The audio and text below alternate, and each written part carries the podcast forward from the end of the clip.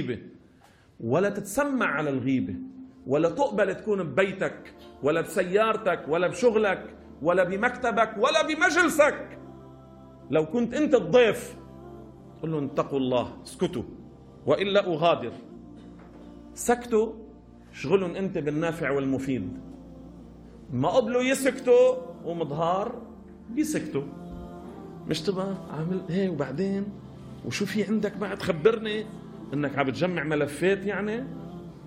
إنك عم بتجمع ملفات وسخ ملفات معاصي ظلم غيبة نميمة هتك لأعراض المسلمين؟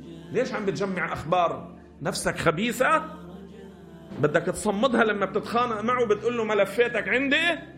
إذا نفسك مريضة وتفكيرك ضعيف روح اشتغل على إصلاح نفسك اتق الله لا تستمع. كما أنك لا تشتغل بالغيبة لا تستمع إليها. فإذا كنت في بيته تسكته. إن لم يسكت تغادر. وأما إذا كان هو في بيتك فالأمر أسهل. البيت بيتك تقول له اتق الله اسكت. لا تشتغل بغيبة المسلم. سكت عود علمه وانصحه. اذكر له فوائد.